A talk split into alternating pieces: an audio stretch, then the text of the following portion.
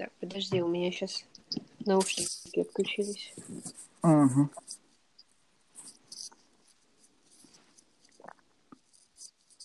Ты закрыл дверь к себе? Нет, а надо закрыть дверь. Мне кажется, так будет нормально тоже. Так, я в наушниках. Я тоже. Хорошо, можешь Я- начинать. Я себя не слышу. Я тоже себя не слышу. Ну, я закрою дверь на всякий случай. Хорошо, закрой дверь на всякий случай.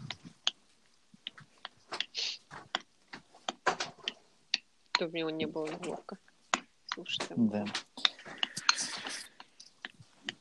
Так, это тестовый подкаст. Всем привет. Сегодня мы начинаем обсуждать просто все темы, которые заранее не спланированы, а Но так не всегда будет. последние события сегодняшнего дня. Сегодня мы досмотрели Sharp Objects. Сегодня мы посмотрели интервью Дудя с фараоном. И сегодня мы съездили в Коско. Поэтому мы будем обсуждать Sharp Objects, интервью Дудя с фараоном и Коско. Начнем с обсуждения сериала Sharp Objects. Так. Ты хочешь начать? Я могу начать. Нет, я думаю, ты должен начать. Короче, сериал Sharp Objects — это тот второй сезон True Detective, которого все мы на самом деле ждали, потому что в нем есть э, вот э, это мрачная американская готика такая э, маленького городка, детективная история и интересные интересный главный персонаж.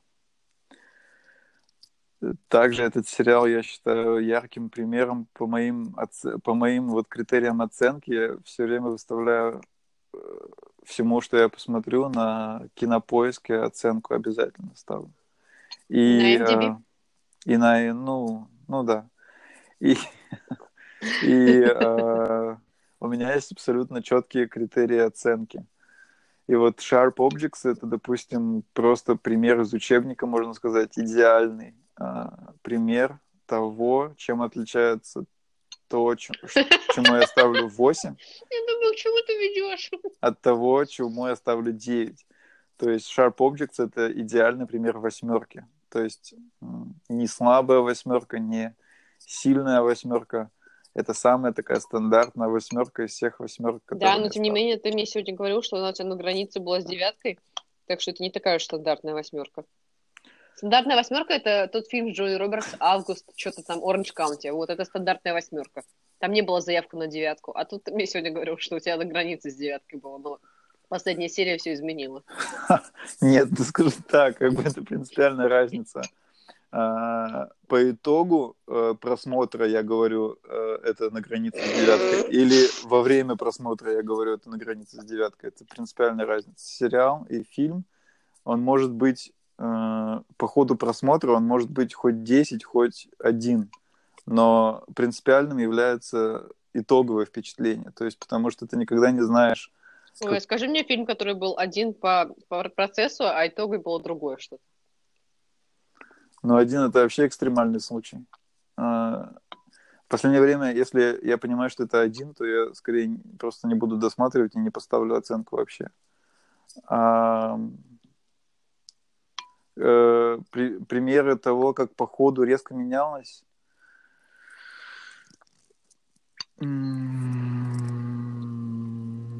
Ой, мне кажется, вот этот вот фильм «Мама» резко изменилось под конец отношения к нему. Как его? Ну да, в определенном смысле, да. Ну, там, опять же, все в пределах перехода с одного на другой уровень. То есть там, опять же, не- это не резкий переход. Да, ты видел, что я ему поставила? Нет. Что? Мне кажется, два. Два. Ну вот для тебя это резкий переход. Ну, и меня- у меня очень просто, у меня очень сильно примешивается чувство, если я начинаю ненавидеть, как бы, то я вообще не могу адекватно оценивать фильм. Я ставлю все от, от э, единицы до четырех. Да, я знаю. Но видишь, как бы у тебя очень сильная просто эмоциональная оценка. Я максимально объективно оцениваю, когда я ставлю вот эти вот оценки. Я... Как ты можешь оценить, максимально ты объективно оцениваешь или нет?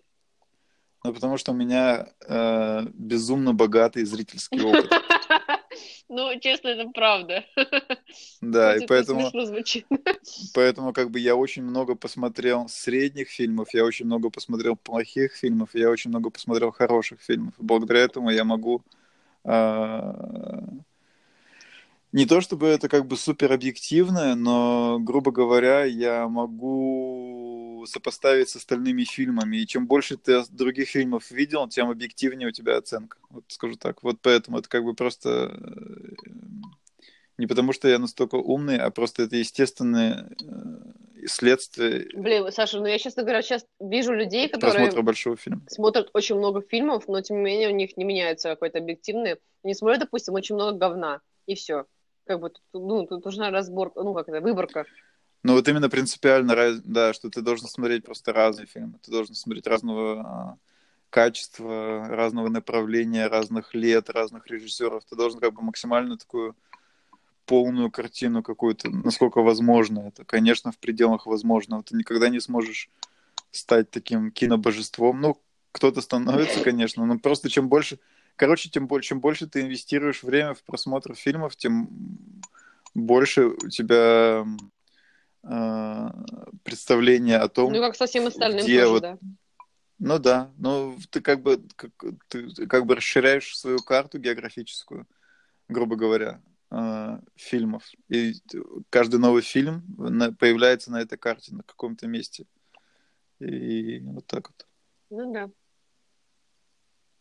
Ну, короче говоря, Sharp Objects — это а, очень... Почему это вот яркий пример восьмерки, и почему во время просмотра была претензия на девятку? Потому что он снят очень э, уважительно к зрителю, и я под этим понимаю, что в нем э, создано очень много таких лакун, таких пространств, визуально создано таких пространств, которым, которые можно наполнить очень многими глубокими смыслами. То есть э, такой э, метафоричный очень. Несмотря на то, что он детективная история, но при этом э, очень метафоричная. То есть в нее можно вкладывать очень много смыслов. А почему она потом становится не девятка, а восьмерка? Потому что в последней серии, спойлер алерт, ну, на самом деле, не спойлер алерт, ну.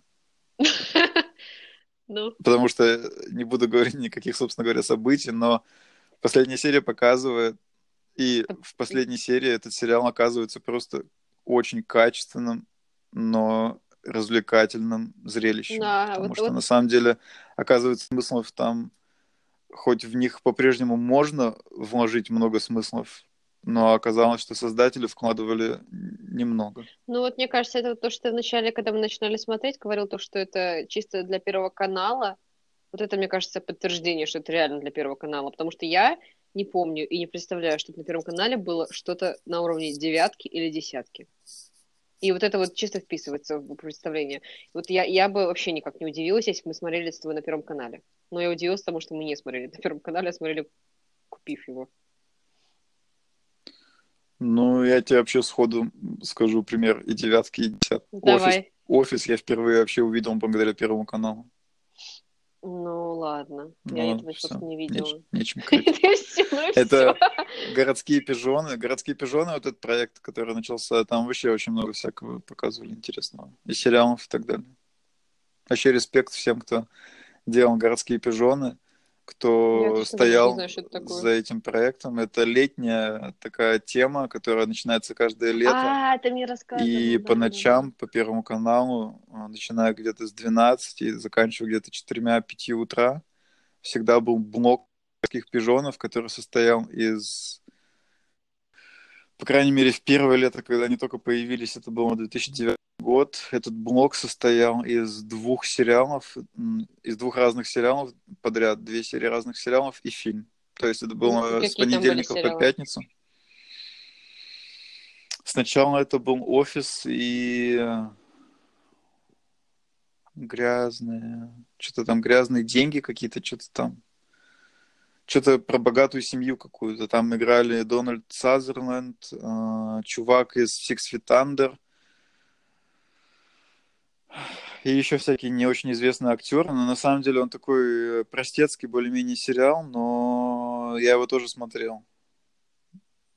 Там просто про жизнь богатой семьи, где главный персонаж, он не очень-то богатый, он такой священник, но он оказывается тоже вовлечен в их интриги бога- богатых, интриги богатых. Но это такой, ну, конечно, не офис далеко. Но суть в том, что да, кстати, Sharp Objects это идеальное. Еще и поэтому тоже, да, что это именно вот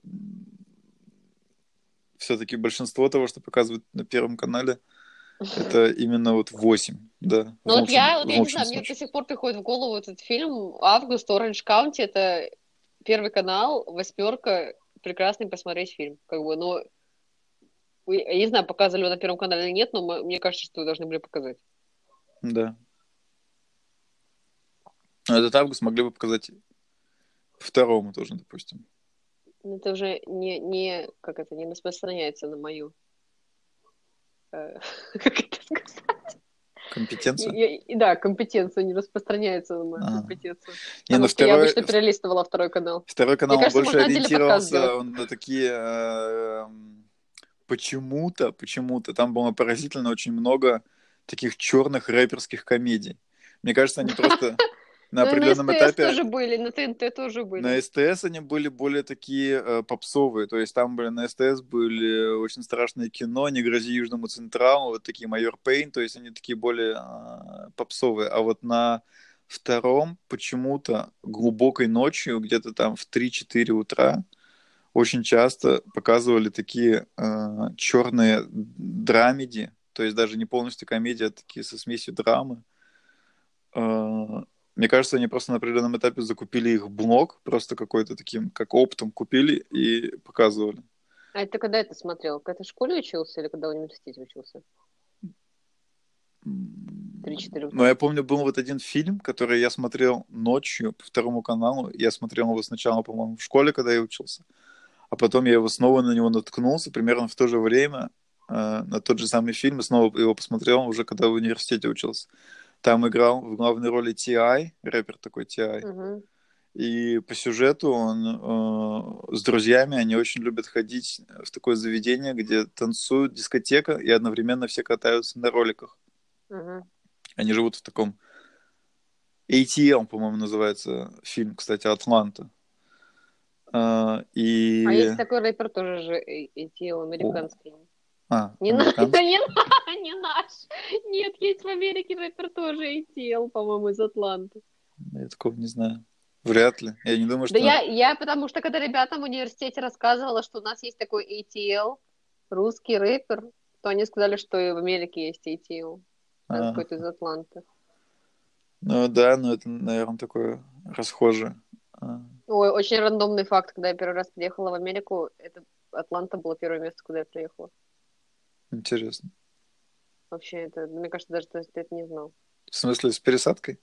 Ну, вот первая моя посадка была в Америке, где я вышла, где у меня была пересадка, это была Атланта. Mm. Да, это интересно. Я этого не знал. Ну вот, ради этого стоило сделать подкаст. Дальше рассказывай. Это можно назвать, э, если придумывать название для подкастов, это э, подкаст, в Саша узнал, куда прилетела Аня. Ну, это очень абстрактно. Это очень абстрактно. Ну... Ну, хорошо. Что скажешь? Сейчас просто думаю, как сформулировать менее абстрактно. Ну ладно, не суть. Это просто, если, типа, как название подкастов, это как, типа, как у серии друзей. Ну да, мы так и сделаем. Там же каждая сделаем, серия да. называется та, Да, да, которой... да, мы так и сделаем. Мы скажем, первая серия, первый, первый подкаст, первый эпизод, в котором Саша узнал, куда прилетела Аня, когда она прилетела в Америку. Или куда полетела Аня. Да, куда полетела Аня. Вот, ну вот, что я думаю об этом сериале еще, так это то, что безумно хорошо играет, конечно, Эми Адамс, и каждый раз, когда заходит речь о том, что вот она хорошо играет, нельзя не упомянуть тот факт, который сегодня тоже всплыл, Который всплывает постоянно в наших а, разговорах, если честно. вс- всплывает очень часто в наших разговорах, и всплыл сегодня в очередной раз, сразу после просмотра, когда мы э, н- свежие ощущения, э, на свежих ощущениях обсуждали, так это то, вот как другая актриса в другом сериале э, не просто плохо сыграла, но она повела себя, ну, вела себя как человек, которому нужна, как бы, ну, срочная какая-то помощь. Э, просто кричащая о помощи человек. Это я говорю о поразительном факте, э, то, что Вайнона Райдер в сериале «Очень странные вещи» ведет себя, ну, категорически неадекватно. Просто в сериале, в кадре. Ну, то есть в каждой серии. И во втором сезоне, в тех первых сериях, которые я видел, тоже. И меня, ну, невероятно удивляет, что это не является очевидным фактом, предметом для обсуждения всех. Э, И это почему-то замечают только я, и, а, ну и ты. Ну да. Только мы с тобой замечаем, что Вайнона Райдер в этом сериале ведет себя неадекватно. Все остальные либо Да игнорируют, просто вообще либо, как бы это... либо, либо поражаются тем, насколько она хорошо играет. Ты реально даже такую строчку, с точку зрения слышал? Я слышал такое, да, я слышал, что она просто восхитительна. То есть она выдающаяся там, а выдающаяся актриса по жизни и безумно Отлично сыграла в хорошо играет. Отлично сыграла в Stranger Things. Мгм. По мне, так она просто, ну, а, как будто бы как будто бы ее кто-то держит в плену, но разрешил сниматься в фильме, и она стремится донести до зрителей, что ее нужно спасать. Вот ее поведение, я ее оцениваю примерно так. То есть что-то, что должно вызвать у зрителя подозрение, и он должен связаться с властями или с полицией, чтобы они проверили, в каких условиях находится Вайнона Райдер. Сайдноут, ты слышишь Бутика? Или не слышишь? То, что он мяучит прямо около меня. Я не Ну, слышу. если кто-то слышит, тогда знайте, что это Бутик. Так. О чем мы говорили? О стре- а, об Э, Я Sharp вообще-то думала, ты хотела рассказать историю о том, что Эми Адамс сыграла в сериале «Офис» эпизодическую роль. Вот это мы часто вспоминаем. А, То, что да, это мы тоже часто вспоминаем, что вот Эми Адамс, она такая сейчас э, успешная актриса, но в свое время она Такая была же, просто Пэм. эпизодическая, из «Офиса». такая же, как Пэм. Даже хуже, чем Пэм, потому что Пэм играла Основную роль, да, основную роль в офисе, а Эми Адамс просто эпизодический персонаж. Продающие сумки. Ты помнишь, что она продавала сумки? Прекрасно помню, что она продавала сумки. Ну, ясно. Хорошо. Да. Ну, мне, честно говоря, просто немножко жалко с этим всем Sharp потому что у меня каких-то было, опять же, как ты говоришь, что очень уважительных зрителей, очень много, может, интерпретаций. У меня как раз было очень много интерпретаций, которые ни одна из них не как-то не были закончены в итоге с последними сериями. Вот. Не, не как-то вот, вот стало понятно, что все это просто трюк, трюк. Что это не содержательное да, да, да, что-то, да, это что ты какой-то ждешь, что тебе да. Э, дорасскажут. А это оказалось просто как бы, ну, такой как э, хук. То есть это как... э, ну, сюжетный Ну да, хук да, такой, да. типа, как подцепить Визу... зрителя, Скорее чтобы визуальный, он- визуальный тебе было сюжет, интересно, да. чтобы тебе было интересно как бы дальше смотреть. Ну, и действительно интересно дальше смотреть, но... Ну, вот мне кажется, если я когда-нибудь сняла клип, оно примерно вот так бы было. Очень, очень визуально завораживающе, но отсутствие смысла. Ну, как правило, так и происходит на самом деле, потому что, чтобы смысл вложить, э, Даже, даже хочется сказать про Дэвида Линча и Малхолланд Драйв и ключик в Малхолланд Драйве, который Линч не вкладывал никакого смысла. И который все пытаются найти какой-то великий смысл. no comment. Но коммент, он там в этом в своей книге писал, Саша. Э, Хочется отметить, что он, возможно, писал, что нету смысла в там в форме ключа или что-то типа того, но сам ключ, конечно же, имеет смысл. Как он не имеет Ну, видишь, смысла? ты в него вложил смысл. Ключ. В смысле, вложил смысл. В фильме ключ имеет смысл, очень важный. Там ключ, а, киллер говорит Наоми Уотс, что он отправит ей ключ, э, и это будет символ того, что дело сделано. То есть, что вот того, то та ее подруга бывшая, которую она заказала этому киллеру, что она убита. И он ей сказал, вот смотри, синий ключ, типа, и когда я ее убью, ты получишь ее, этот ключ по почте. И Наоми Уотс у него спрашивает, почему ключ? И он ничего не отвечает. Типа, ну или отвечает, а почему нет? Типа, что это просто как бы, ну, его такое решение киллера этого. хорошо, а как насчет Понятное дело, того, что... что когда-то он пришел, когда он приходил, на какой-то там холм приходил, и там с каким-то мужиком встречалась, он говорил, там, когда завтра там ко мне придешь, я буду кричать три раза, вот это вот все. Опять же, ну, Это не имеет смысла, потому что э, это происходит во сне.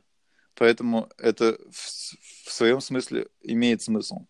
Имеет смысл то, что его речь не имеет смысла. Потому что во сне обычно так и бывает. И в этом как бы содержательный смысл его речи. Но в самой речи не нужно искать смысла, да. Ну и вообще как бы Линч, он... э, его как раз крутизна в том, что отсутствие смысла — это иногда тот смысл, который он закладывает. ну, для этого можно делать отдельный подкаст. Да. Ну, Линч, как бы он... э, вот как бы... Как же было... Сейчас, подождите секундочку.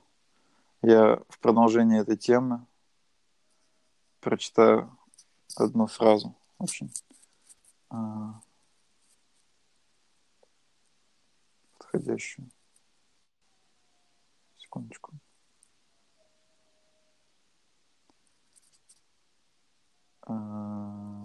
Сори.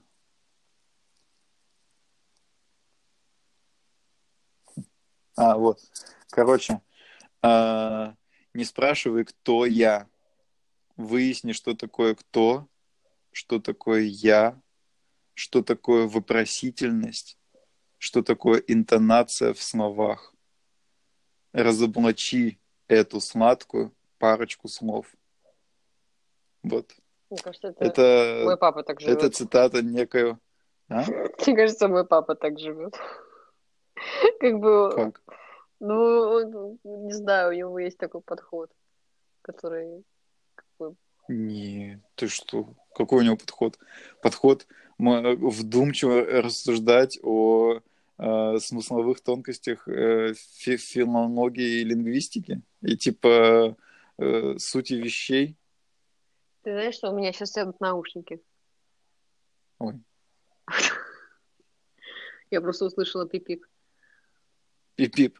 Ну, короче говоря, это такая, ну, э, Ну я да, э. прочитал эту фразу к тому, что как бы когда ты смотришь фильмы Линча и когда ты понимаешь, что в них нету смысла, то это заставляет тебя задуматься вообще о природе смыслов. То есть, что такое вообще в принципе смысл? Еще одна наша любимая тема. Да.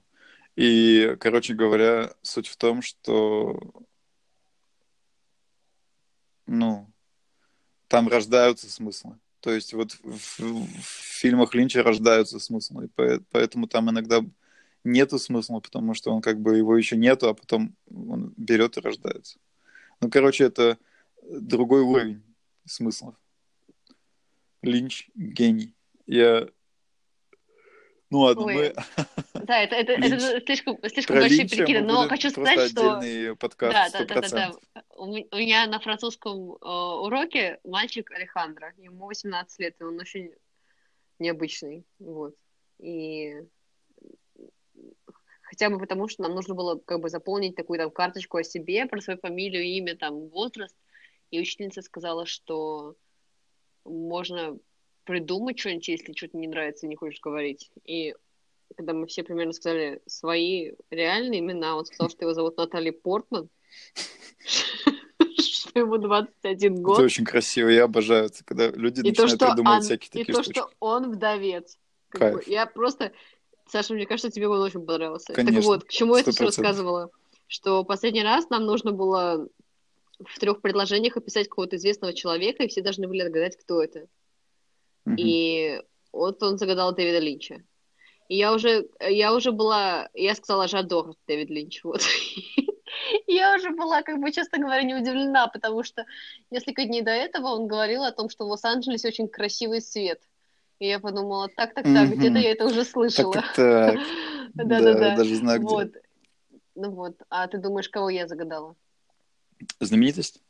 Да, но опять же, я, я как бы хотела, чтобы люди отгадали. То есть им, я могла бы загадать людей, которые не отгадали бы, но я загад... как бы фраза, которую можно было сказать, это то, что какой по национальности человек, где он живет, до, вплоть до города, чем он занимается и какой жанр, допустим, у него, или что-то еще такое. Угу. Чалдиш Гамбит? Нет. Это типа, ну, знаменитость, да, селеб? Ну, не обязательно медиа какой-то, но... Ну, я человек. понимаю, да. Путин? Нет. Мне кажется, не догадаешь. Это нереально. Ну, какую-нибудь одну подсказку хотя бы. Ну, я подумала, что было бы классно, если бы люди точно знали, где этот человек живет. И... Бьорк? Нет. Но это хорошая попытка. Я сказала, что ну, я сказала, что это американец, писатель. Он живет вот да-да-да, в Мэйне. А, а, ну да, все понятно. Да, это хорошее, да, потому что все знают, где живет. Да, да, да, да, и все отгадали, вот. Да, да, да, понятно, понятно. Ну, да, ну вот как бы мы... Что еще скажешь ты про Sharp Я хочу Objects? еще, ну, хотела бы еще сказать про этого мальчика Алехандро немножко, а не про Sharp Objects, а. потому что я не думаю, что я буду затрагивать его еще раз в подкасте, ну, хотя, затронем. возможно, буду. Да, но суть в том, что он... Э, хотя вот я сейчас ребятам это рассказала на днях, он сказал мне, что он переезжает в Нью-Йорк, и я его спросила, он будет учиться? Он говорит, нет. Я говорю, ты будешь там работать? Он говорит, нет. Я говорю, он говорит, я типа сам там все типа figure out. А, я его сейчас спросила, типа, у тебя есть жилье? Он говорит, нет. И я когда это рассказала ребятам вчера, Чак сказал, ну, у него есть деньги наверняка. И мы такие, типа, не-не-не, это что, это просто чувак такой, там, ну, идейный, там, все такое прочее. И он такой сказал, ребята, он берет уроки французского в Альянс в конце, и он просто едет в Нью-Йорк без каких-то планов, у него точно есть деньги. Ну, либо он продает э, наркотики, одно из двух. Да-да-да. Я подумала, что это реально как бы аргумент, то, что он берет уроки французского, довольно дорогие, это как бы, не знаю, это реально хороший аргумент. Ну вот. Ну да, да. Ну, либо он берет кредиты эти, а, быстро. Да ему, кредит. Саша, он только закончил high school, он вообще, представляешь себе? Ну, молодец. Да, молодец. Ну, Но он бы... всегда придумывает, а, знаешь, там еще у него тоже нужно было, допустим, сказать, какую бы страну мы хотели пожить. он сказал, что он бы хотел пожить в Дублине, Ирландии. Ну, такой, ну, чудной чувачок. Ну, как бы, то есть это классно, мне нравится. Да. Спроси у него, он читал Джойса? Если он читал Джойса, то все. Он, он сказал, что он очень любит литературу, поэтому Возьм... вполне возможно. Да, потому что Дублин так просто, так просто не назовут люди, которые там никогда не были. Он никогда там не был, да. Скорее всего, читал. Ну, ну ладно. Вот так вот. Мы обсудили Sharp да, честно Говоря, честно, честно да, говоря, уже в основном, в основном обсудил ты, а я слушала, задала вопросы, но, в принципе, я так и предполагала, что так будет проходить подкаст. Мне такое устраивает.